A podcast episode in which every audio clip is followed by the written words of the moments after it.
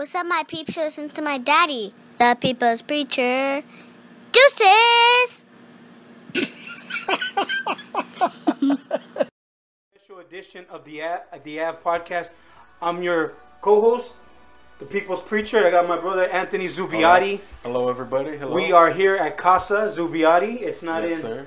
Not in Spain. but it's it's close. It's close. It's by Southside Whittier, so that's close to um, that is close to um, as Spain as we're gonna get. But today, what we want to do is we want to talk about my brother right here. We're gonna Yes. talk about music. We're gonna talk about worship. We're gonna talk about ministry, marriage, the new baby, um, his son. We're just gonna get into his personal uh, testimony. We're gonna get in his business That's okay. and we're going to talk about Jesus. And um, so, what we want to do before anything, we always want to give God His place. And so, what I want to do is, uh, my brother's going to read a scripture. Oh, you know, I don't have the uh, Oh, on my phone. okay. Well, What was the First Samuel. what? I think it was First Samuel chapter 16, First Samuel chapter sixteen, verse 14. verse Starting in verse 14. 14. If you, if the wife, my you can read it from there if you want to. Just, Yeah, you want to read it? No? Okay. if you want to jump in. First Samuel First Samuel 16. chapter 16, verse- verse 14 through, I don't know, maybe 17. All right, we going live on Facebook. We're right here on Instagram. Hello, everybody. Right here, we're on Facebook. On my Facebook, I got my man right here. Yes, hello. Anthony hello. Zubiate, the Av Podcast. I'm your host, Big D, aka the People's Preacher. And before we get started, we Such always like to name. do um, is uh, give God His place Yes. because uh, it's because of Him. So He's gonna read the scripture for the day, and then we're gonna get it in. Yes. Okay, so here we go. Uh, 1 Samuel chapter 16, verse uh, 14. We'll start in verse 14. Um, now, this scripture for myself, before I read it, if you don't mind, um, this scripture for myself uh, has been really um, a guide to me. There's so much in here as far as living for God. Um, just a person in ministry, uh, a musician, um, and it doesn't even have to just be music in general. You can, you know, take out the music part of it, and you can put usher in there. You can put um, nursery worker in there. Mm, come on. You could put anything in there, really, um, and let it apply, you know, to your own life. So, uh, now the spirit of the Lord had left Saul, and the Lord sent a tormenting spirit that filled him with depression and fear. Some of Saul's servants said to him, "A tormenting spirit from God is troubling you." Let us find a good musician to play the harp. Whenever the tormenting spirit troubles you, he will play soothing music, and you will soon be well again. All right, Saul said, find me someone who plays well and bring him here. One of the servants said to Saul, one of Jesse's sons from Bethlehem is a talented harp player. Not only that, he is a brave warrior, a man of war, and has good judgment. He is also fine looking, young man, and the Lord is with him. So I guess that's, you know, a plus. Probably talking about me. probably. It's that Probably Yeah, yeah, somebody in your bloodline. something like that. So Saul sent messengers to Jesse to say, Send me your son David, the shepherd. Jesse responded by sending David to Saul, along with a young goat, a donkey loaded with bread, and a wineskin full of wine. So David went to Saul and began serving him. Saul loved David very much, and David became his armor bearer. Then Saul sent word to Jesse, asking, Please let David remain in my service, for I am very pleased with him. And whenever the tormenting spirit from God troubled Saul, David would play the harp. Then Saul would feel better, and the tormenting spirit would go away. You know, and how this scriptures, or all of these scriptures, really served in my own life, um, or how it has applied to my life, is everything that I do, whether it's music, whether it's teaching Bible study, uh, being a father to my son, trying to be the best husband I can be to my wife. I try to do it, you know, skillfully or learn as much about it as I can and be the best at it, you know, because there is uh, a reward to that, you know.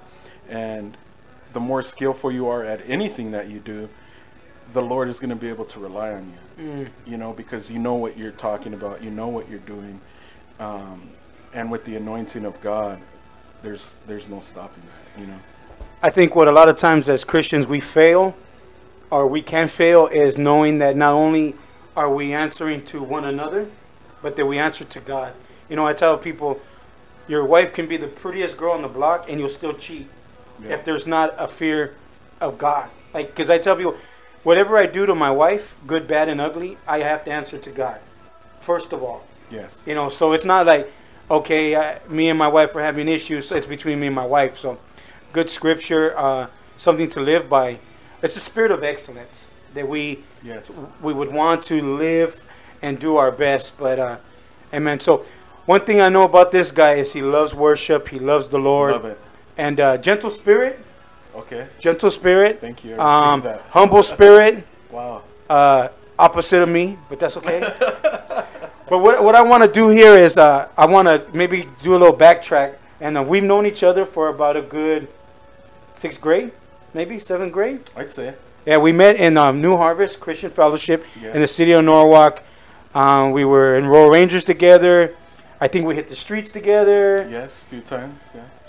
Uh, it's crazy because nowadays people don't want to take their kids uh, evangelizing, and we would be three in the morning. and the worst, I remember one time we were evangelizing and they were throwing eggs at us. I remember one time they threw a bottle at us, and it Yeah. seemed like it made those guys in our crew want to evangelize harder. Yeah. We're I- gonna stay out even later now. Yeah, you know, we're gonna stay on this block longer. and so it was a different time. I remember we, they had this truck. It was a bed, Yeah. like a, from like a, like a was it was called a That's, I think that's what it's called, right? A trailer. trailer, like, Yeah. and they used to put the drums on it, Yes. and then people would just be. They used to call it blasting. Yeah. You know, people get on the bullhorn and talk about Jesus, and I remember just being there, dude, in the midst of that. I remember that was the time when we were young, and um, The 90s. the right? '90s. Yeah. The '90s was the time, and early '90s, and um. So before we get into anything, just tell us a little bit about who Anthony Zubiate is. I know you're a father. You're you're a uh, brother of many. You're a hubby. You're uh, you're uh, on your way to being a new father. You're a lawyer, doctor, electrician. you're all kind of things. But tell them a little bit about you so they can connect more uh, to who you are. Okay, so um, yeah, I have been serving God now for 19 years. Uh, Ooh, this is my 20th year, coming up on my 20th year in July. Um, as you said, I went into the church a single. Um, I met my wife in the church.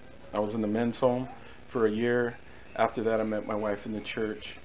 Uh, we were married for five years before we had our first son, Logan. Um, now we are going on uh, year 12 in our marriage. Ooh. We're having our second baby. Um, the Lord's really been good to us. You know, He's been He's been really, really good to us. Um, I got a great job. Um, obviously, you know, we always want more. I think in, in our, Mm. empl- place of employment, Come more on. money, more everything. Um, I want more breaks and lunches. yeah. yeah, yeah. Um, so it's um, it's been great. Um, yeah. So I got a you know I'm, I'm an I'm an accounts manager for a, a lawyer. Um, and for you, for those of you who may not know what that is, it's basically overseeing all of the finances of uh, of this company. Um, so everything coming in, everything going out. And what school did you go to for that? I didn't. Woo! I like this that. is a I like pure that blessing story. from God. God loves the underdog, huh? Yes. Yes, yes, yes. Yes, big time. You know, and God gave me favor in an interview uh, at this place. You know, and and you know it is what it is. So, you know, um, I'm also uh, I play guitar on on our worship team at New Harvest Christian Fellowship. Um, my wife and I lead a Bible study every Monday night uh, with another couple, uh, Andy and Nadine. And it's been, you know, the Bible study itself has been a whole other area, Mm. you know, of um, God developing.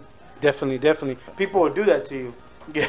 My God. Not just people, I think more myself, just uh, growing myself. I, you know, sometimes ministry is more for you than them. Yes. Sometimes, like, I, I was like, I, I know people say, like, when they do ministry, it's like the people give you more than you give them. Yeah. And so a lot of times, uh, God will use that to mold you and shape you. And it's not just about preaching and teaching. I think that we look at that as like, okay, I got to put so much effort into the preaching and teaching. Yes. But um, it's uh, it's much more than that. Dealing with people ain't no joke. Cause dealing with us ain't no joke. Yeah. Then dealing with people as well. Um, And I think we could be handfuls, right? Mm. Don't- get the don't get my wife started. But um, yeah. So you know, uh, you've been in church about 19 years. You went through the Yes. men's home. Yes. Your men's home graduate. Okay. Yes.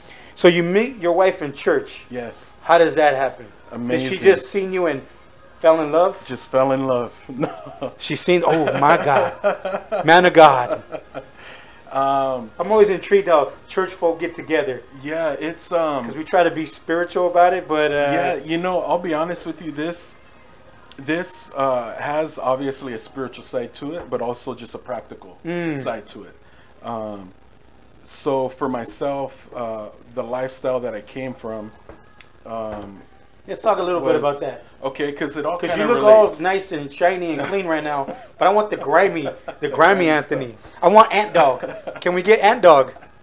All right. Um, so I, I was uh, raised in the church, New Harvest. I've, I've been in New Harvest all my life. I've never left, other than just you know a backslidden condition.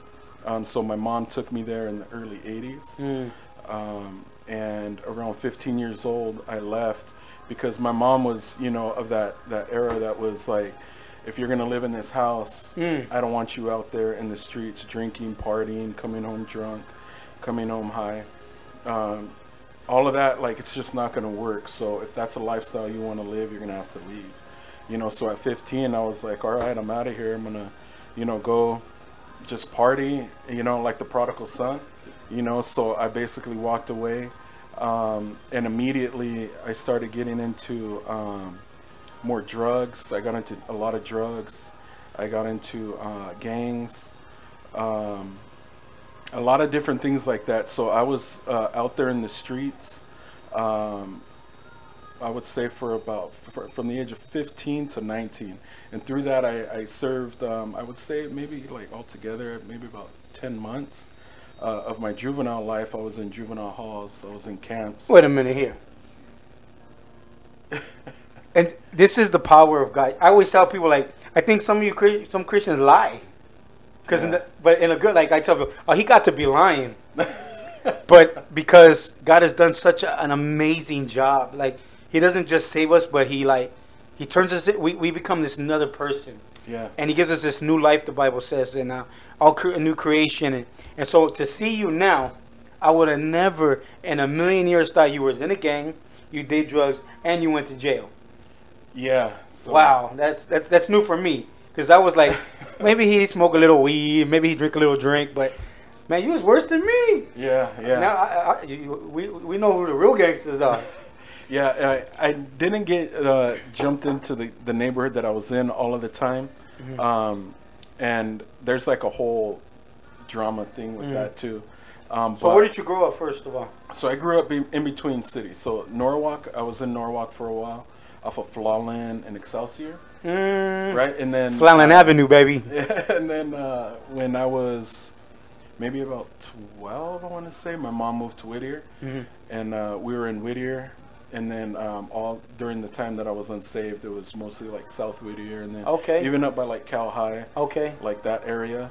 Um, yeah, so basically after, you know, all of that time away from the Lord, um, I I got caught. Um, I don't know how detailed you like people to get, but Is- you, really- you want to get is your story yeah. uh, whatever the lord leads my brother Okay, so um, I a statute of limitations just remember that the statute of limitations yeah I, I I already got everything like cleaned up. So, cool cool cool anyways, um, you don't have to say names it's fine yeah, I got caught um, with a sawed-off shotgun. hey now and um, it was it was loaded. So I was looking at at the time because you know gang violence was so high, gang enhancements um, all that stuff all of yeah that yeah stuff. I was looking at a lot of time, and um, I remember my mom calling me in jail. I mean, me calling my mom in jail, and I was like, man, like I think this is I'm gonna do some serious time now. And she was like, don't you want to serve God? Like you can serve God, and He can. He can change the situation. He can transform it. come on mama. And I was like, "Mom, are you serious? Like, this is bad. Like, this is seriously yeah, bad. yeah. I'm not. It's your not mom's looking like good." my god is bigger than that sure sure won't he do it you know what i mean yeah, exactly. That she had that, you know, that tenacity, that faith to believe, and um, I ended up, yeah, I went to court. The judge looked at me and said, you know, I've been giving a lot of guys with lesser issues a lot of time, Mm, but for you, I just have this this this sense that I need to to let you out and go into this rehabilitation home because guys from Man. our men's home were there, and you know God was using them to say, hey, you know God can transform his life, let him come with us. So I was court ordered there for six months, mm, and uh, so got out of there, went into the men's home, and I was there for six months. Um, and then I knew I needed to stay another six months because I still was not I was not ready yet.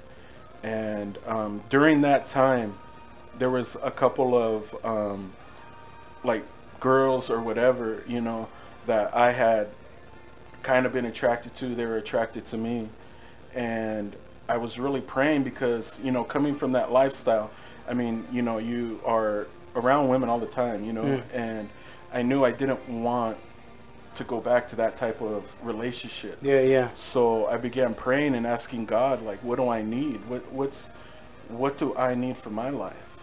And as clear as day, God gave me clear instruction, like this is the type of woman that you need for your life. Woo, come on. So fast forward that, Mm. you know, Quick. Fast forward to to the time that I met my wife, who's actually my best friend's sister. Um, we became really close friends, and then one day, like I I was obviously an attraction was there, and I started praying, and then God started showing me like the things that I had prayed for years ago.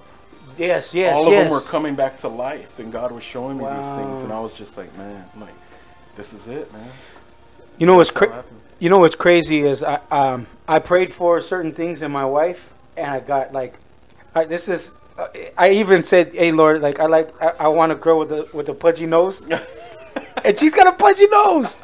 And then what do you call it uh my man he's in the house. What's come up, on. bro? hey w- we don't have no rules here brother. No rules. We on Instagram live Facebook live we on MySpace we on Twitter Snapchat. But you know, um, I prayed that, that um, God would give me a wife that can sing, and she sings. Oh wow. Uh, God give me a wife that um, was light skinned, because I wanted light skinned babies. All right. But uh, no, I'm not lying. And it's like God just gave me everything I wanted, the desires of my heart. I tell people all the time, when you get, when you become a Christian, your desires change. And, and and the first time I see my wife, I didn't, I didn't. There wasn't an initial reaction, uh, attraction, but like, God gave me everything I needed in a woman.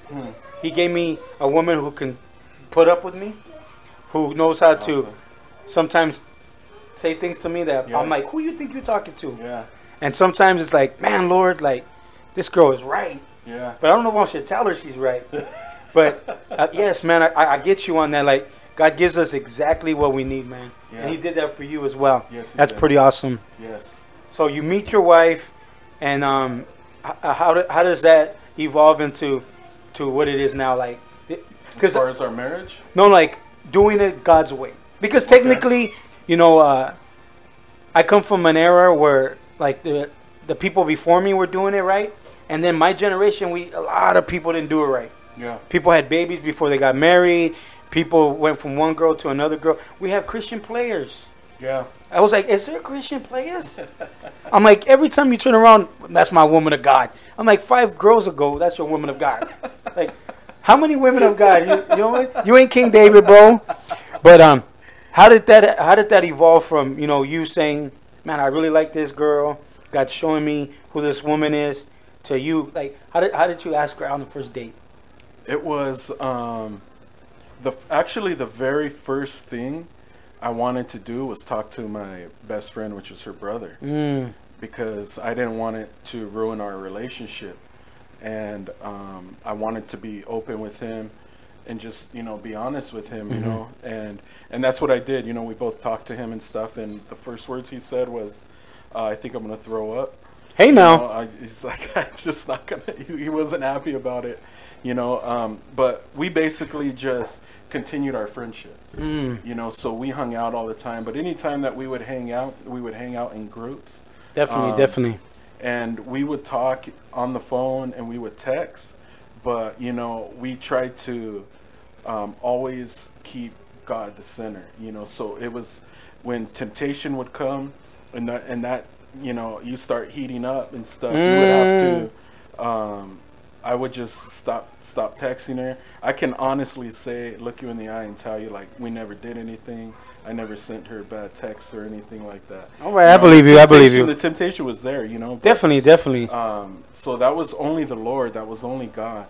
Um, that was only God protecting, you know. Yeah. And like the Bible says, God always makes a way of escape for us. Mm. But sometimes we don't want to choose. Oh no no no no! And we would see the red flags. continue- Yeah, yeah, definitely. They're like and the signs, and we're just like, "Ah, I got, I'm, I got this. yes. You know how long I've been saved? How many scriptures I know? Yeah. And um, that's the that's the foolishness of men is, is when this when it when it's time for us to pump our brakes, we we do we don't, and we lose a lot of good men like that. Yeah. A lot of good women like that.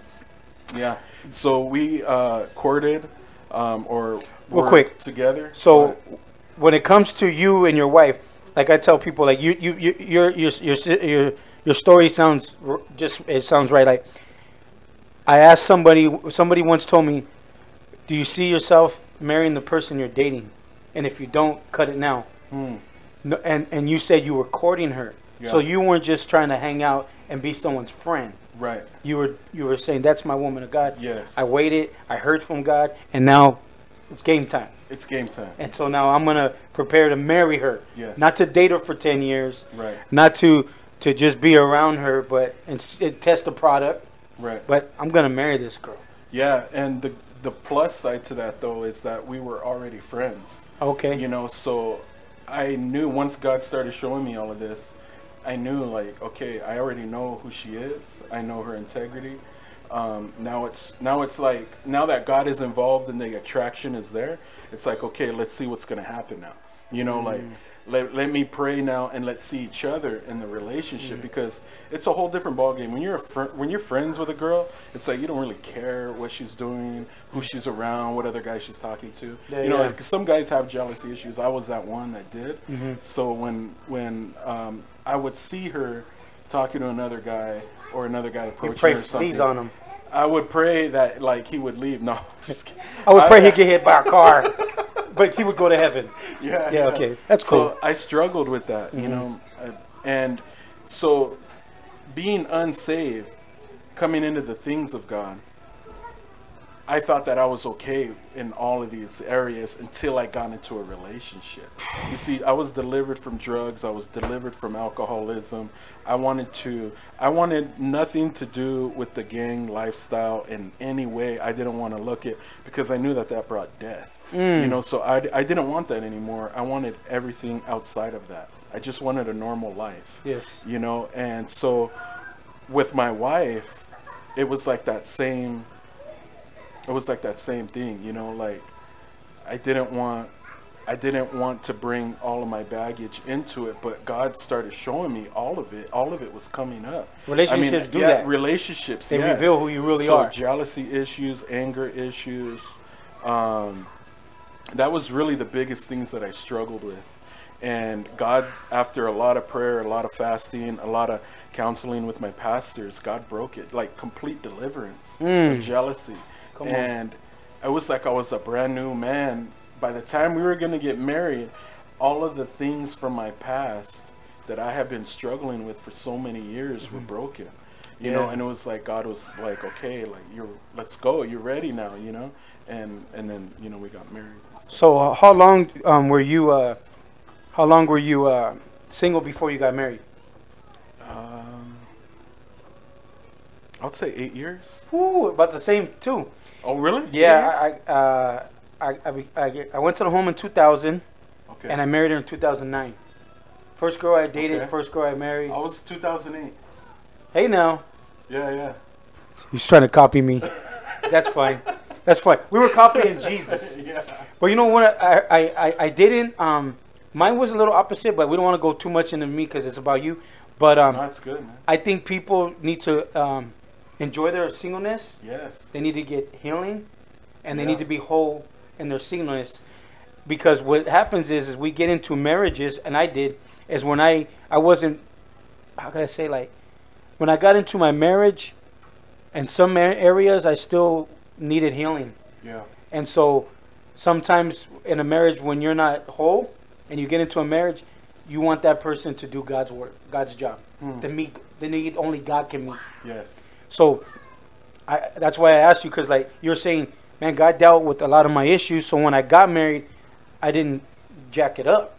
Yeah. And I, I, I, I didn't um I really didn't enjoy my singleness. I was busy for God Yes. but I didn't allow God to deal with a lot of my nonsense. So it's it, it, it, it went into my marriage, and so that's that's awesome because a lot of people they get they get into marriage thinking that person okay, I'm gonna get into marriage and all that stuff's gonna be okay. All those needs are gonna be met Yes. physically, mentally, spiritually, sexually, and they're not. That's like I tell yeah. people, if you're watching pornography and you get married, you're not gonna stop I'm not gonna stop. if you're if you haven't dealt with certain issues like cheating when you become a christian when you get into a marriage you're to continue to cheat Yeah. so like you said I, I i intentionally dealt with him you said lord i don't want to be this way and it's not only okay lord i don't want to be this way but i went and got help Yes. you know I, I, I, I asked somebody for help and community and, and, and your pastors and your friends you, there was a there was healing in there Yeah, I'm glad you said that because um, a lot of people just think it's like you know a solo mission type thing. You know, like God knows He'll help me. Mm. Yeah, you yeah. know, but I mean the scriptures are very, very clear that um, confess your sins one to another so that you may be healed. Mm. And it's not confessing it to anybody just because Mm-hmm. you know you need to tell somebody your business.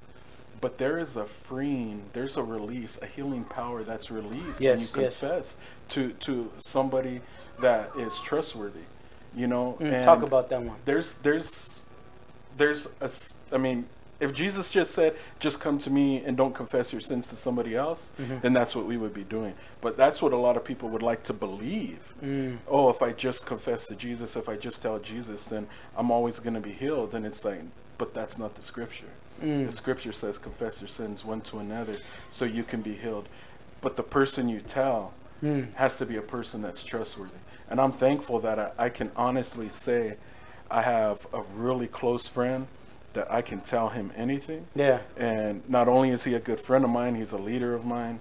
Um, he's in my family, and I can trust him with anything. And there won't be any judgment. There will only be prayer. There'll be love.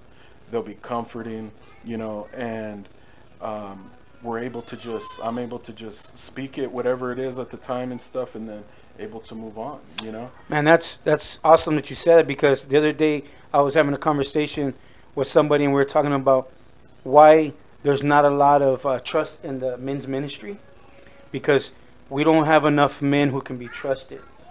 And um, I tell guys, if I'm telling, if I tell you something, I don't want you to tell your wife. Who tells my wife? Who tells the pastor's wife? Who tells the deacon's wife? And then before you know what, I'm shamed. Yeah, And I think that as men, we really have to like ask God to make you that man yeah, and put and and and, and God would send you men that you can trust. Like I tell people, like I got a few guys in my life where I like I got a dentist, I got a, a, a lawyer, I got a doctor, I got a gardener for say, and I go to different men for different things. Some guys are they're my theologian guys. Some guys are yeah. That's good. some guys are for my um my uh, I just rant. Then I got other guys where I, I go to for my marriage and other guys I go for personal things and and um I trust these guys because they've proven themselves to me Yeah, that they can be trustworthy and when they come back at me it's like you said prayer it's the word and they and, and they and they they they lock arms with me and say hey, we're gonna go we're gonna walk this walk together yes. And I'm gonna look out for you. Yeah, yeah. And when I see signs or you tell me something, then I'm gonna hold you Yeah. accountable. you Well, some guys will be like, "Oh, for real," and they're texting their wife. You didn't. I- Anthony's over there, whoop de woo, and then you're like, "What the heck?" Like, there's a there's people out there, but I pray like if you're listening to this, like that you would uh, ask God to be that brother, and that you would have a. But every man needs a man, That's right. Yeah. and we all need we all need each other. Like you said, it's not a solo thing. You know, the Bible says to work on your own salvation with fear and trembling. There's work, and you have to put work in. If you want to grow, you got to put work in. Yes. If anything, you know. And so, cool. So we ta- we're, we're, we talked about the marriage, and you got married, and And so you and then you had your first kid. uh, His name Logan. Logan. Yeah. What did that do for you? Okay, question. Growing up, was pops around? No. So, how scary is? I know fear is not of the Lord, but for me, super scary Yeah. in a way. Like I'm gonna be a father. I don't even know what that looks like. Like I know what my grandpa was. I know some of the leaders in the church, but like I'm gonna have some kid that I gotta be responsible for now. Yeah. That was scary. I'm like I'm gonna jack this kid up, even though I know, like I've been a youth leader all these Yeah, yeah. years, and and I'm so good, and I'm this. I'm like, I got a little little human being I gotta take care of now. How how was that? How were you like? How does that happen for someone who grows up like you were raised by a woman? I was raised by a woman. Yeah. We were raised on Flounder. It's crazy, but how do you do? How do you? How does that? Uh, how does that look for you? Like how did? You know, before I answer, I'm just curious. So, for yourself, did when you had, you know, your first child, And I got my you- figure back already, so I'm doing good. I got it quick, quick. um, did you have like traumatic? I mean, every every boy that grows up without a father, every Mm. girl, you're gonna have some type of traumatic experience behind that. What was your thought process when you had your first child? Uh, did did you have anything like that where you were like, okay, you know, my father or my stepfather was like this? Um. phew, wow, I just uh, I didn't want to fail my kids. Hmm. Yeah, I didn't. I, I, I and I was uh, you know, like I I. I, I was just af- I was just afraid that I was gonna fail, and I, I just like I didn't I didn't know I didn't have anything to compare myself to. Like I want to be like this person. Nothing traumatic, but I, I was scared, man. I was really scared, but uh, you know, God's been faithful. He shows me how to be a father every day. But yeah, nothing Yeah. traumatic. But I just yeah. didn't I just didn't have an idea what they look like. Yeah, Like, from afar, be- yeah. Yeah, yeah, that's what I mean. Yeah. Yeah. But for you, like, how was it like coming from where you came from?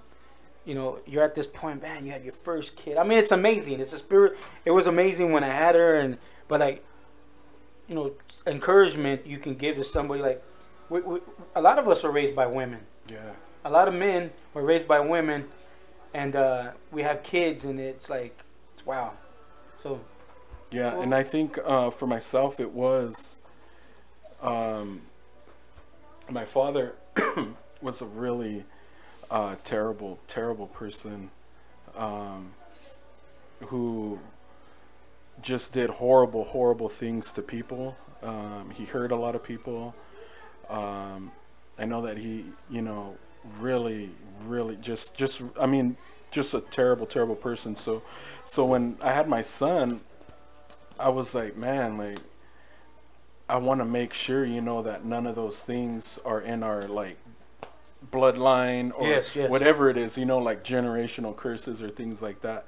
So it, for me, it was kind of a traumatic experience as a child, um, and who my father was and the things that he did, and so I was filled with a lot of fear, and I didn't know what was gonna happen, you know. So when my son came, it was like, man, Lord, like, teach me, you know. And for myself, the Lord started showing me be everything that you never had to Him, you know. And it was like, all right, you know, I'm I could do that. Cause that, eh, that was the that's easy. I can That's do that. easy. I can get a job. I can, I, c- yeah. It's it, that's crazy because that's like pretty much like I tell people like we we're here to change the game, Yeah, and so the goal is to do it to do everything contrary to what even our moms did. Like my mom did the best she could with what she had, and I tell people like my mother made sure we went to church every Sunday even if she didn't go.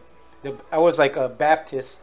Like at nine years old, I was a born again Baptist or a born again Calvinist. I don't know what I'm at, but like I just told God, I said, you know what? Like I want to be a good dad. Like I, I wanna, I wanna be everything to my kids. So like I tell my kids, I love them every day.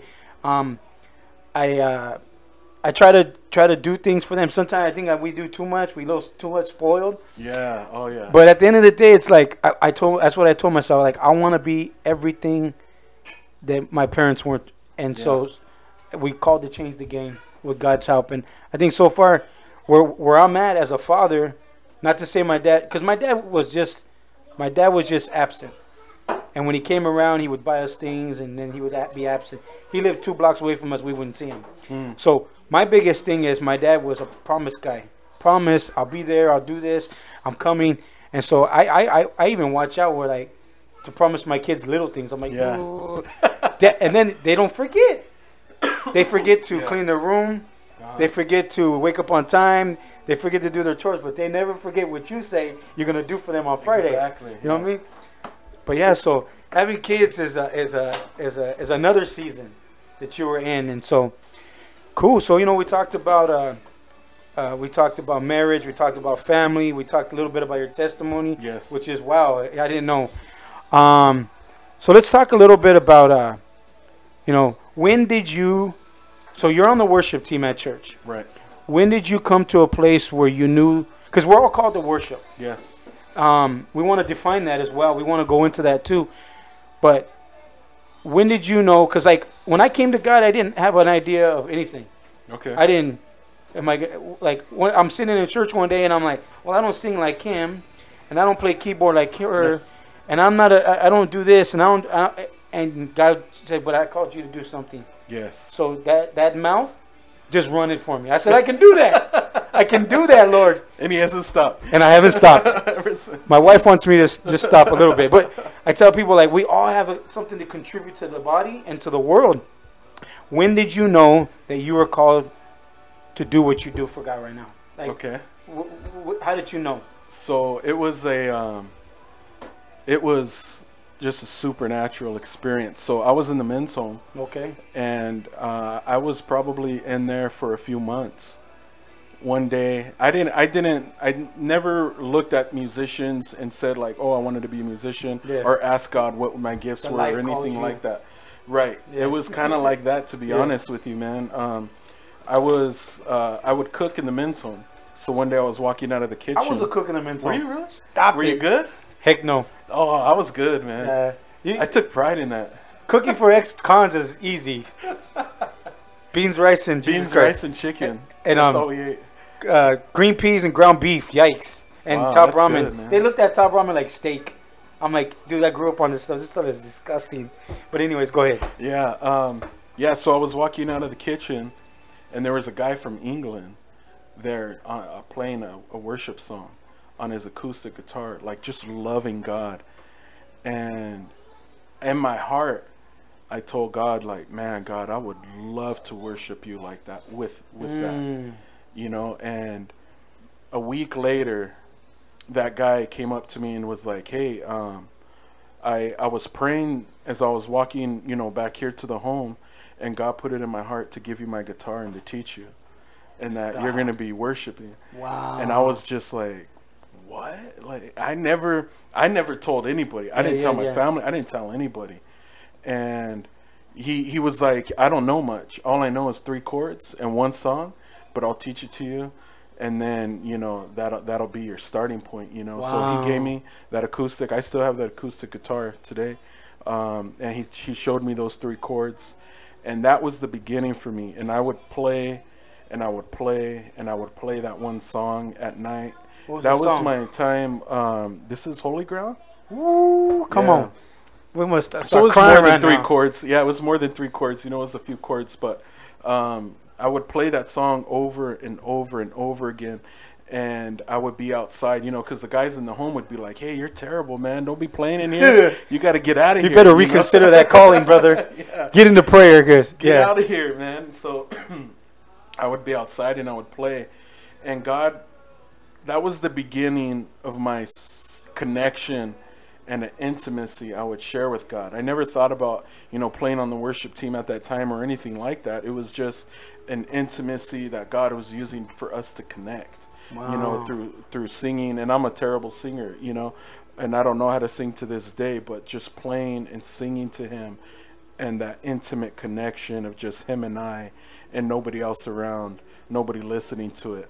And it was a powerful time because I would just love on him and he would heal me, you know, and we would spend, you know, just time together.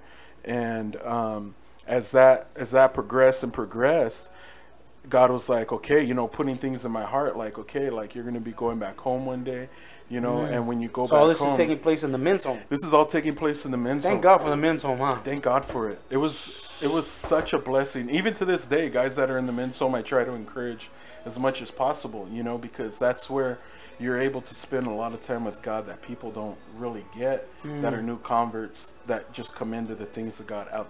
Not that everybody has to go into the men's home, but there's a connection that you can get in there. I think there's a there's a special time because we know like so I know you can understand this like I wasn't a Sunday Christian guy like I would go to church on Sunday and by Tuesday it was done Hmm. and so I couldn't be that Sunday after Sunday after Sunday and so what happened is I came to the end of myself and I went to the home and it was there that God got a hold of me and it was there that God began to change me and reveal the calling of God and all that. And I think people don't realize that there's still power in that home. Yeah. There's still the, the homes. It never gets old. Yes. And people like oh oh men's homes and I don't think people value the homes like they should Yeah. because the the home is a special place where some of the, the, the some of the, the some world shakers have came out of. Yeah. I've seen some guys come out the home and wow, you know. So big Yeah, ups to the home, man. pastors came out of the men's home. Yeah, you know, uh, and there's a generation like that. If you was to ask in the church, who graduated the home? Ninety percent of the church will raise their hand. now there's like three or four people It's in the back, three. And he's like, they're like sixty years old. Like I was in the home in 1899.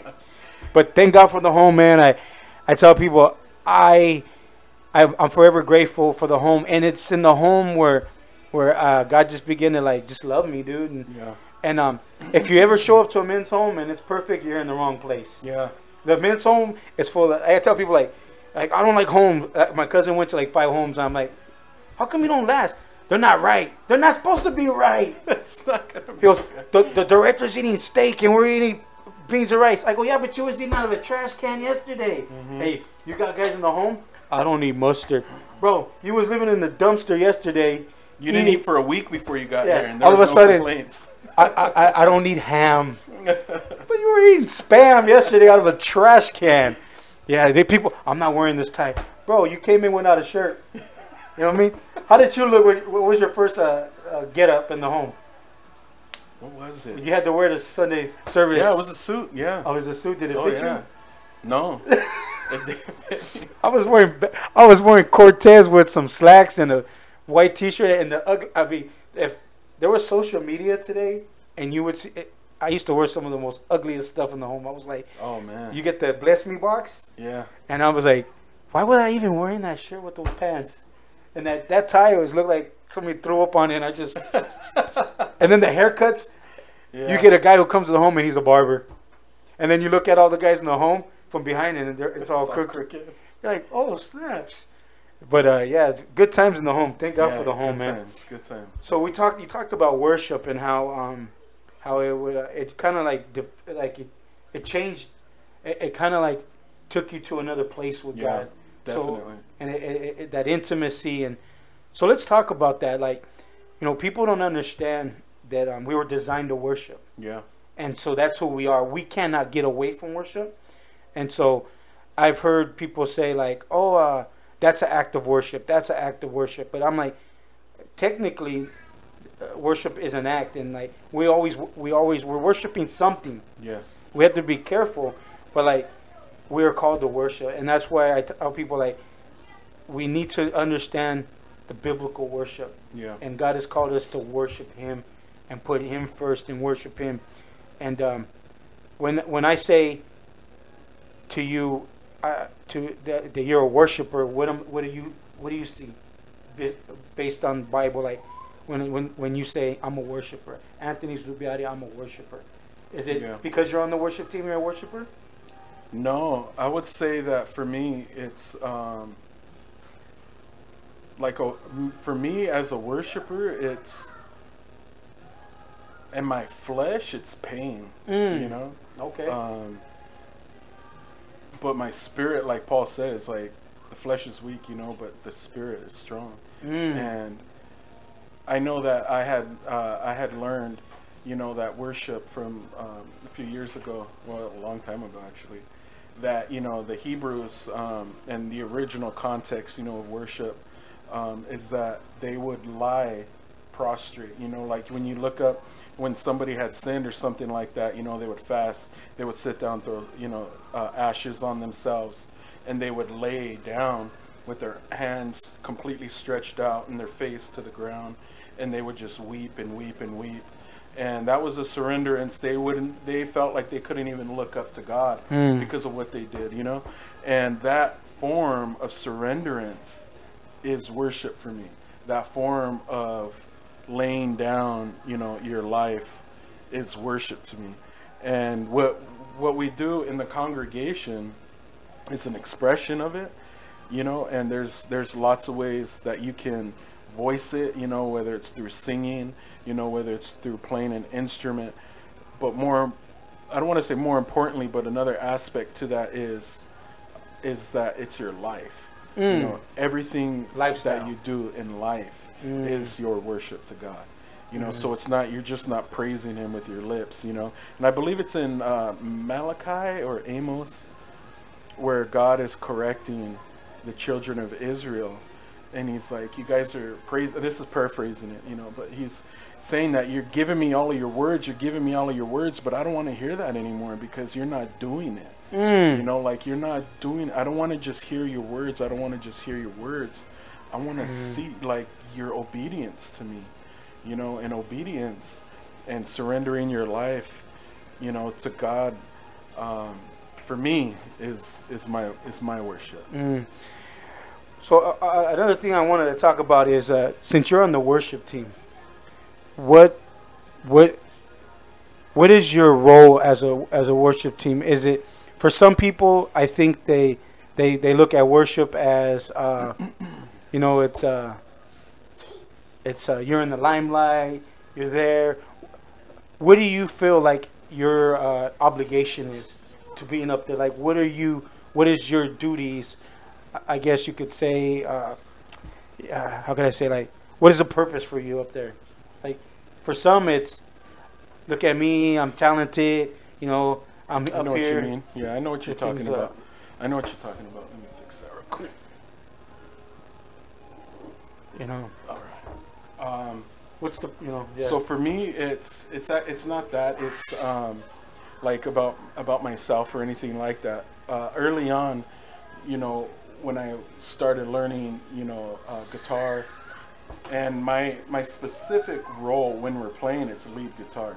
So I knew that Mm-hmm. Lead there guitar. was there were certain Uh-huh. uh, there were certain things that I was that was my role. This Yeah, is yeah. this is what I do. Like just I focus on you know the lead part of playing guitar and things. But early on, I knew that I didn't have a voice that can really you know a singer has a, a, a voice that they can do influxes in their voice. They can mm-hmm. gather the people together, encourage them, and say, "Hey, let's worship, let's worship, let's worship." And you can encourage people and you can say things. But for a guitar player, you can't. All I have mm-hmm. are my notes. Mm. So I would ask God that every time that I play, I want to be able to be, you know, a player that, as a person is worshiping you, that when I play, I'm able to push them more. You know, that I'm able to push them deeper in their, in their, in their worship and they're trying to connect with God. You know, and their reverence to Him and and whatever it is that the congregation is doing. So I always looked at it in the aspect of how can I serve them without without always feeling you know look at me look at me look at me you know Mm-hmm. and and and there's always that battle for for any musician yeah, I was gonna say that. Some There's big, nobody There's some divas at the worship team, Yeah. huh? and, and even I, I mean you can even say even for preachers too I Oh, mean, definitely, because they're going to get the same thing like Mhm. people are going to say encouraging things to you and they're going to always say this they're always going to say that but God always showed me like from other people that were more experienced because I would Mm-hmm. I would always lean on experienced musicians and and there was one in particular that um, he was a professional saxophone player before the things of God and he was in his late 70s so he was the one that taught me and always told me you know like you're not talented you know Mm. You were you weren't born with this supernatural talent that nobody else has. You know, everybody gets a measure of this talent of Ooh. music and Amen. gifting. And he's all some people they're going to get all of it, you know, and the people that get all of it usually will misuse it and you'll see them making millions and millions of dollars, you know, out there in the world doing it for the world. And other people will get less of it, you know, and and you yourself, you don't have all of it and whatever you did get, you need to pursue God with for it, you know, and you need mm. to learn. You know, like King David, you know, he, he played skillfully, so he had to learn. He had to master what he was doing. And, and for me, nothing ever came easy for me. So I always had to go and I had to learn, you know. You so had to would- lean on God. I, oh heck yeah, man! Mm-hmm. Anytime that I would even practice, I would never pick up my guitar and practice without reading scripture and without praying before. Mm. Always, I always had to do that because it, I always had to know. I like that because you, you're you're saying look before I st- I do this, I want to be right.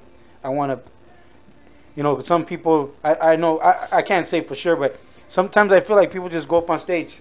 I'm here. Let's do this. Not even on. This wasn't even on stage. This was just practicing at Yeah, home. yeah, yeah. you know so it's it's not only on stage because anything you do on stage anything that comes out of you and corporate worship as a musician on stage is birthed at home Definitely, definitely. you know and just like anything else like whatever is inside of you is going to come out of you in worship you know and Mm. so if you want you know to be used by god beyond just like oh look at me what i'm doing is cool or what i'm singing is cool like there's there's there's nothing in that you know there's Mm. nothing in that for change to take place for healing to take place for anything like that to take place in the supernatural the individual has to be in a place of surrenderance you know and it's we don't bring any healing like you know jesus said himself your flesh can accomplish nothing you can accomplish nothing in your flesh Mm, come on, talk is about that. only by the Spirit of God.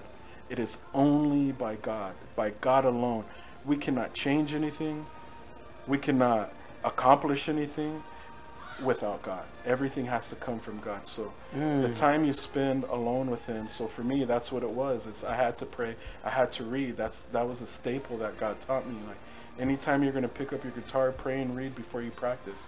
Pray and read before you practice. And my practice time would be blessed. You know, because sometimes I'd be able to practice. You know, it was, it was mostly as a single. You know, it was you know I'd be able to practice for 30 minutes. But another day or something, God would be like, I don't want you to go out with anybody. I want you to come home and I want you to worship me Mm. in your personal time. I want you to get your guitar and practice. And I would spend eight hours, nine hours, ten hours Hey, now. practicing, worshiping, loving on God. And then later on, when God put me in a place of corporate worship, and I was, you know, playing in the So this is before you, you yeah, this the before. This is before. All of it was before. So you're answering all my questions already, but that's good. That's good because it sounds better that way. Yeah, yeah. Oh, everything wow. is before, man, and and it was difficult for me because I, at the time, there was a lot of other guitar players that were by far way better than me, more talented than me. But that's what God does. and I like you know, that. Yeah, Yeah, and then yeah, it was yeah. like, hey, you're just gonna serve with me, you know, and and it was just him and I, and then one day, God was like, okay, like your time of preparation is up now. Mm. It's it's go time for you, and it was like, okay, you're gonna be used in this youth band, you know, a few youth bands. You're gonna be in another band, and then you know, eventually call me up into our main worship team, you know. So um, I was juggling a lot of stuff, you know Yeah, what yeah. I mean, and uh, and it was it was a blessing for me because I knew that. Um, I wasn't a musician for myself. I was God's musician, and in any way He wanted me to play, wherever He wanted me to play, that's where I was going to play. And it wasn't like a, I had to get over the preference, like Mhm. oh, it's just going to be rock, or it's just going to be contemporary, or it's Oh. just going to be gospel. It's like whatever the Lord wants, you know, yeah. to do. That's what I'm going to do. It's like God gives us a gift and we're going to use it the way we want and how we want. Because, you know, Yes. it's just as I put work into this. Yeah, I work hard for this. Yeah, Amen. I'm sure you can relate to that in some capacity, right? Because Um, you're a good talker. yeah, yeah, right? yeah, yeah, yeah, yeah. So it's like, do is sometimes, do you just want to do it for like your own thing, or is it No, like I- whatever God wants? You know? sometimes uh, I- I, I got my agendas. I got my my why I want to do things, and and I, I, I tell people like I- I'm like I'm like you, man. Like I turned down like speaking engagements because it, God's like no, like you know you need to focus on this or it's just not it's just not God's time. But um, man, you answered a lot of my questions. One of the things that I, I like that you said is preparation is key. You were uh, a worshiper before you got called on the worship team. Yeah. Um, you uh, you've you've matured in your in your in your gifting, and you matured in, in, in that area where it's like Lord, I don't care what stage as long as it's your stage. Yeah. Because some people like, well, I'm, I'll go I'll go preach at that youth group, but there's only like 30 people there, man. That's a lot. You know what I mean? Like, I only do 100 to 200 at a time. Like, I've been to youth groups where, like, literally, they were this close. There's like four people, and I felt like, man, we had a great time. Yeah. And I've been to youth groups where there's 200 and it's deader than a doorknob, and I'm like pulling teeth. like, altar call, it's just me, Jesus, and the youth leader. You know? So, yeah, man. Um, before we uh, go any further, um, again, this is my brother Anthony Zubiate, and um, we're just here talking about his testimony. We, we talked about marriage, we talked about family, we talked about his testimony that he was living that thug life, didn't even know. Um, but yeah, is the wife forgot to say something? You want to say something? Oh, another No, thing too is he's he's his phone's probably about to die. I don't know. if you Yeah, yeah. Want to help that help him out with that? Um, but uh, one of the things I wanted to end with is you got a lot of lot of people who come to church Yeah. and um, either they have the gifting and talent, they already know what they're called to do, Right. and some kind of stumble across. Because like for me, I had no clue. Like you, I had no clue what God was going to do in my life. Yeah. So it just I just kind of stumbled into what I tell people like I just stumbled into my calling. Like I I didn't have a I, I didn't want to I I was asked to be a youth leader in the men's home and I was like oh heck no I hate kids I hate teenagers man and then I tried it out and I loved it and I did it for nine years and then you know and um so for me We could just just uh, we could just end it on here, and then um, we can just continue. okay that's fine Yeah, yeah. that's so hey we're just uh we'll just go into the dice yeah, yeah. yeah yeah we'll just do that we'll go into the dice Will it save like that, or do I need to stop it? uh Maybe I should just. Yeah, yeah. it. So, okay, for Instagram Live, we want to thank you guys for tuning in. We're still on Facebook Live. My brother Anthony Zubiate. Before we go, just real quick, give him just. I know it's your Instagram, so you can go ahead and close it out, and then we'll continue on Facebook. Yeah, Live. this is uh, this will go up soon. takes me about two weeks to edit one, but yeah, uh, you know, my brother here is an amazing, amazing man of God, and I know that God has been using his life. Uh, it's a blessing for me to be here, uh, to share anything that God has done in my life, um, and everything is only for the glory of God. You know, so uh, we'll end with that on, on ours, and then we'll continue with yours. Amen. God bless you. Have a good night. And so, one of the things that right here on Facebook Live, one of the things that I wanted to to uh, to get to is, so we were talking about the other day uh, with, with my, my the last interview I did is about how people are coming into the church, and because there may be a lack of, say, musicians, leadership, or that gifting, that talent, people skip the discipleship process Yeah, and they jump right into ministry, not knowing that there's a price to be paid. And then they do ministry for six months, maybe not even that. They fall out, yeah, and because they were focused on the the, the ministry and not and not their walk with God, and not getting discipled and not you know and not getting um, trained correctly, they didn't make it. What would you say for you would be some advice you could give a young person or just a person in general who desires worship? Because to me, I'm not going to say worship is higher, but it's big to me. yeah. You know, not to say the worship leader, the worship team is better than the children's ministry workers, Right, right. but like there's a dynamic there, you know, and um, there's a there's it's spe- it's I think it's special if someone that goes on the stage and sings and preaches and ministers, whether they play guitar or anything, it's it's spiritual warfare. Yeah. What kind of advice would you give to someone who desires to to be on a worship team, to be part of that, to be part of that?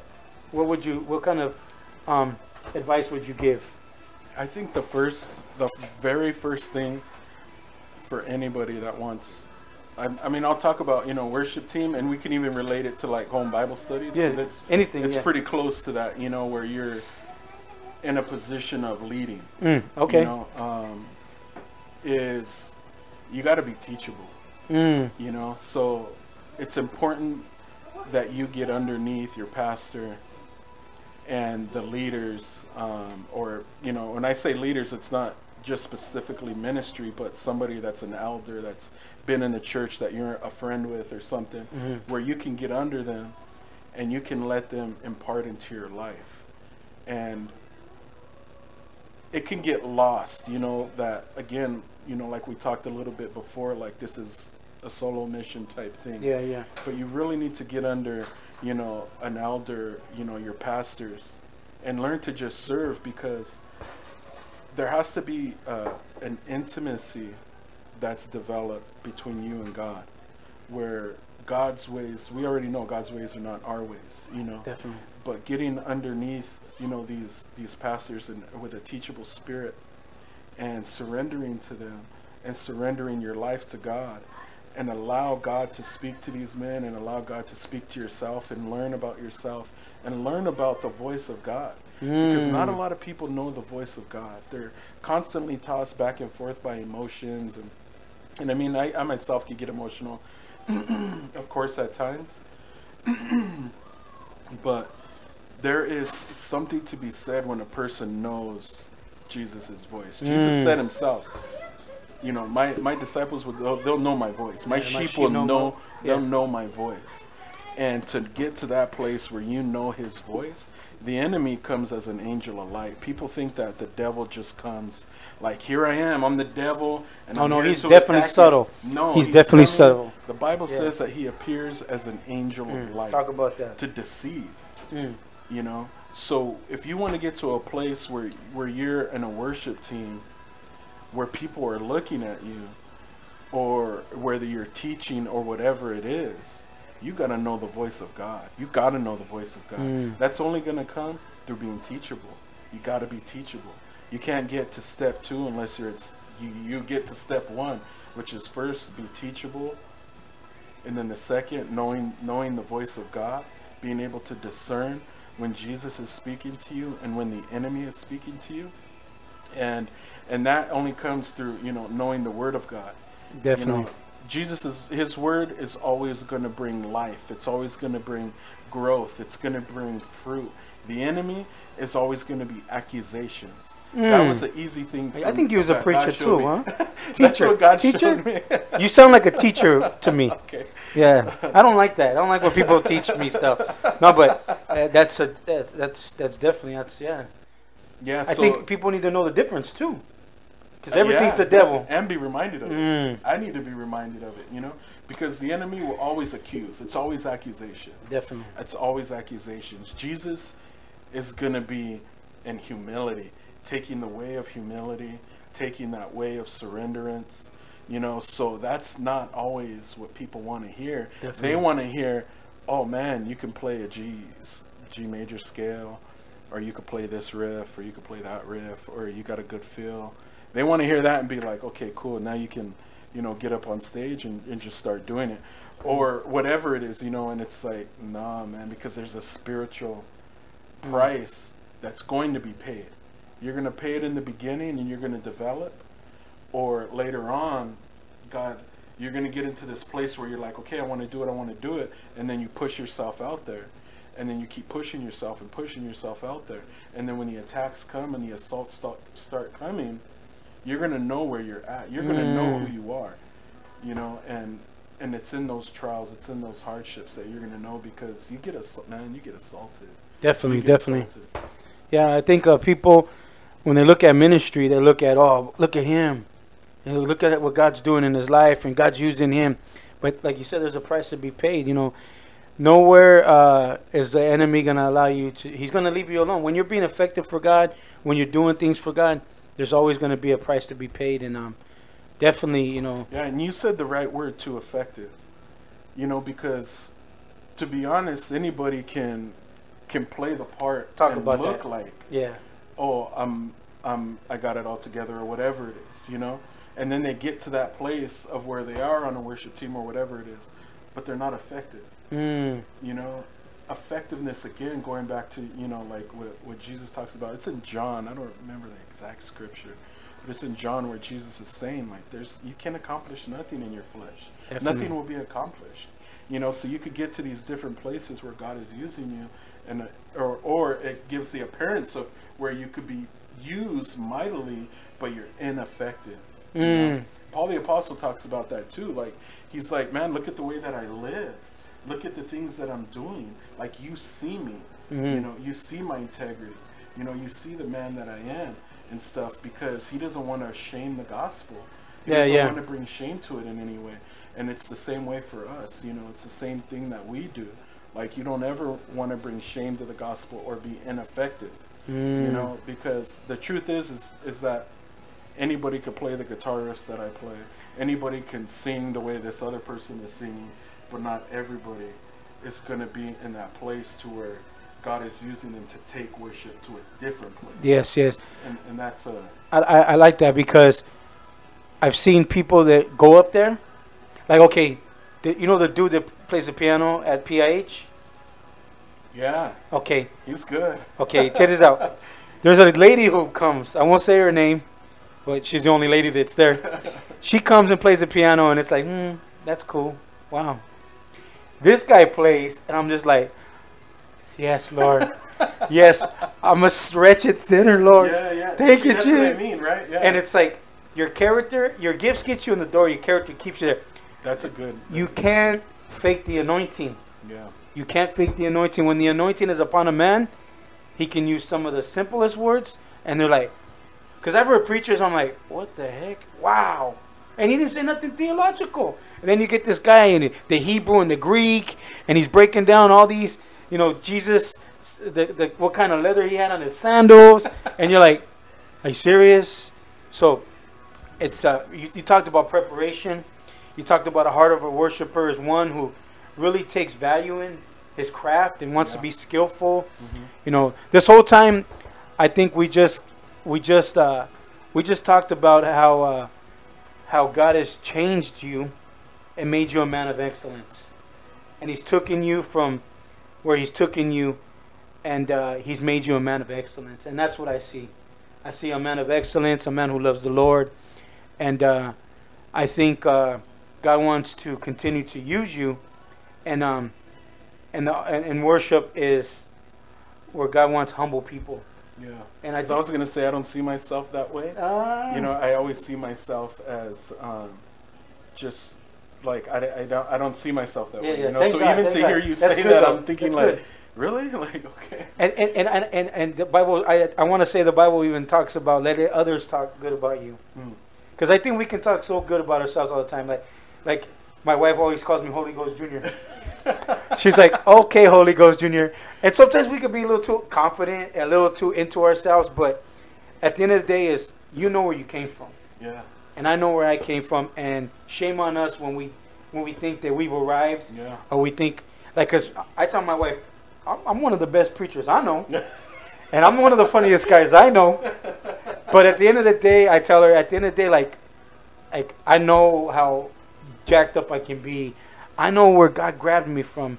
I know that when i walked into that men's home 19 years ago yeah, i was hurting i was broken i was angry i was lost and god changed all that around. Yeah, and he did it for you bro. Yeah, and I didn't know what I know now.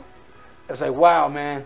Like, I don't think people believe would believe you if you told them, unless you Nobody had does, yeah, you're like yeah. Paperwork. you sure this is real?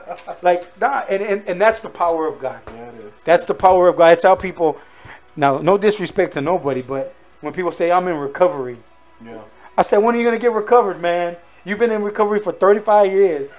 You know what I mean? Like, all I know is one day I was doing meth, and the next day I didn't want it no more, yeah, and I haven't touched it in 19 years. same way. Yeah, And so, I know God is able to do that. I know that we live in a time where people have shamed the gospel. People have gained from the gospel made the church look bad. People don't want to go to church, and it's probably not always because, you know, some people just don't want church and they use everything as an ex- an excuse. But like, we're living in a day where like we really got to be careful on how we represent the church, Yeah. and we really got to be careful on how we treat one another in the body. Like, I can't stand it. It grieves me, dude, when the churches that believe the same stuff can't get along. Yeah. And your church and my church and his church and why can't we? I don't. I don't get it. I, I know it's a battle. It's been people have been fighting for years, and and and I just I just know that this right here is an example of just two guys getting together and loving on Jesus. Yeah. And I, I got I tell people, man, I got I got friends from different denominations, different churches, and when we get together, it's about Jesus. Yeah. and it's about hey man what can i do for you? What can you do for me? Like how can we bond? How can we bear each other's burdens? How can like i got i got a friend he goes to calvary and he's like one of my best friends. Like i can call him and like you i can call him and you know and i, I we just have a good time in the lord. Yeah. and i think that we could do better than that.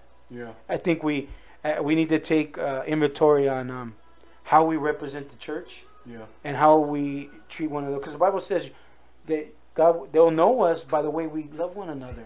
Yeah. Like, man, look at those Christians over there. When's the last time you've seen two Mormons fighting at Starbucks? Never. Two JWs fighting at the at the bus stop? I can never discern a JW from anybody else. But Yeah. if I, I'm probably tearing your joke apart. Right No, no, no. But there's so many JWs. Like, I never see JWs like fighting over like Yeah, doctrine yeah, yeah, and you know. And and, and I'm, Oh, I'm I see what you're saying. And I'm the one to stir the pot. I love to stir the pot. Out. Some people like, man, D, you go hard on Instagram. Sometimes I gotta watch, you know, like, okay, that person is still a brother in Christ. Yeah. That pastor's still a brother in Christ. And sometimes I'm like, man, I I gotta say something about this. But, you know, I've, I've, I've told somebody, I never seen two JWs fighting at the bus stop. Yeah. I never seen two Mormons uh, trying to run each other over with their bikes. You know what I mean? It just it, uh, we and I think we could do better than that. I think that starts with us. You know, just uh, knowing that we're here for the same reason. We're here to to live. We're here to um to to, to do the work and and me and you are God put us together at a young age, and um, we're just here to help one another off. And um, so you know, Yeah. but uh, in closing, uh, if there was uh, something that you could say, you know, if you if you were given a pulpit right now, and someone said, "Go ahead, man, you got ten minutes. It'll be the last thing that you could you would ever tell, the last message you could ever preach." What would it be? Um, I, I won't take 10 minutes, but I would just Ooh, say come on. um, that I've, I've lived without God. And the thing that I most love about Him, coming back to Him, is that He never left me. Mm. And His hand was always on my life, even as a child, because I was abused as a child Mm. um, to the point of um, where I had to go to the hospital and stuff, you know. And the doctors told my mom, like, I don't know that he'll ever be able to have children. Like, it was like a mess for me. Wow. Even at that place, God has his hands on me, you know. Even though a bad situation happened to me, Definitely, definitely. God was still protecting me because I have children today Mm. you know and and it's to know that to know the goodness of god even when it doesn't seem like it's good if i could tell anybody it's that not only is god real but that god has his hand on you even when you don't want to be next to him. Mm. even when you don't want him in your life. And even when you you may push him out of your life he's still there you know and he still gives opportunity.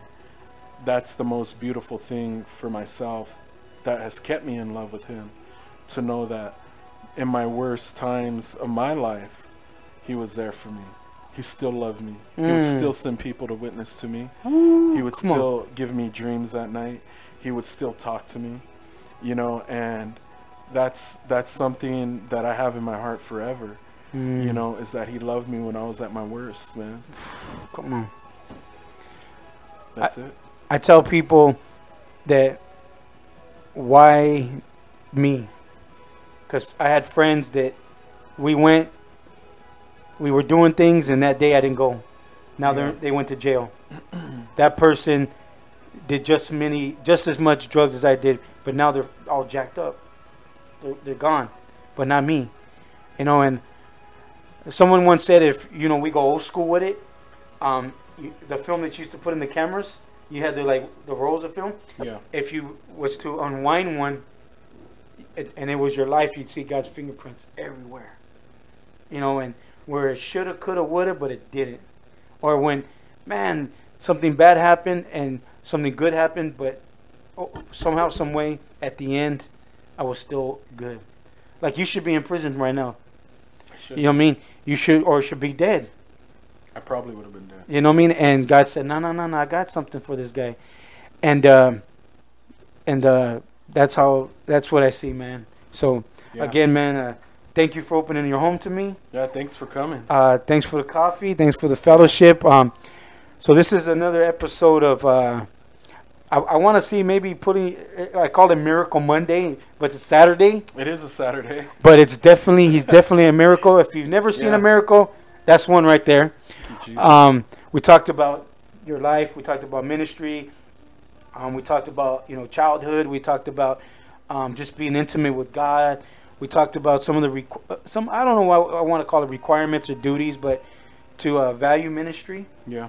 Um, to uh, check your heart, I think too for ministry.